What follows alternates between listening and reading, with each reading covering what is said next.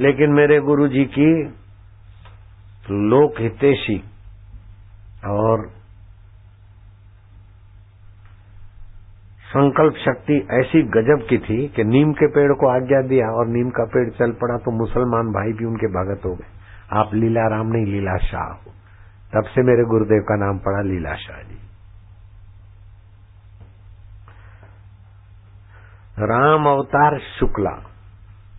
उन्होंने गीता पर बहुत सुंदर प्रवचन दिए थे।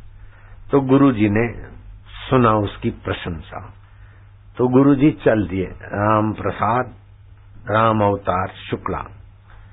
देखा कि वो तो बिस्तर पे पड़े हैं और डॉक्टरों ने हाथ खड़े कर दिए, जो खास डॉक्टर थे वो चल भी दिए। बोले तो जाने वाला है। बाकी के जो डॉक्टर, उनके नजीक का तो कोई था, भाई, पेशेंट है, तब तक रहो। वो डॉक्टर के सामने मेरे गुरुजी ने कहा कि राम अवतार, हम तो आए आपका गीता का सत्संग सुनने को। और डॉक्टर बोलते ये तो गए, आप कैसे जाओगे? घर वालों को बोला, भाई, ले आओ, गिलास ले आओ, एक नींबू नीचो दो, और शहद ले आओ थोड़ी, और करमंडल से पानी बाबा ने डाला।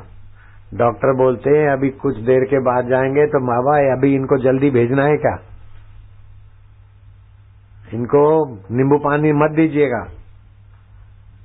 बाबा ने कहा, भाई, देखो तो सही, क्या होता है? बोले, नहीं नहीं, नींबू पानी इनको और डिस्टर्ब करेगा, जल्दी चले जाएँगे। बोले, जल्दी क्या जाएँगे?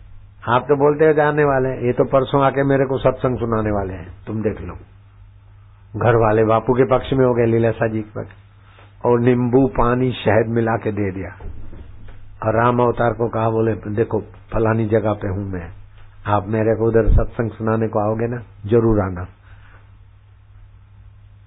उसने तो गटक गटक गटक वो शहद, नींबू पानी क्या पीता है वो तो लीला शाह जी की कृपा पी गया। अरे बोले, बाबा, मैं तो आया आपके पास। और कई दिन तक आता रहा। इस बात के उस समय के कई साक्षी और अभी मैं उस ग्रंथ के आधार पर आपको बता रहा हूँ।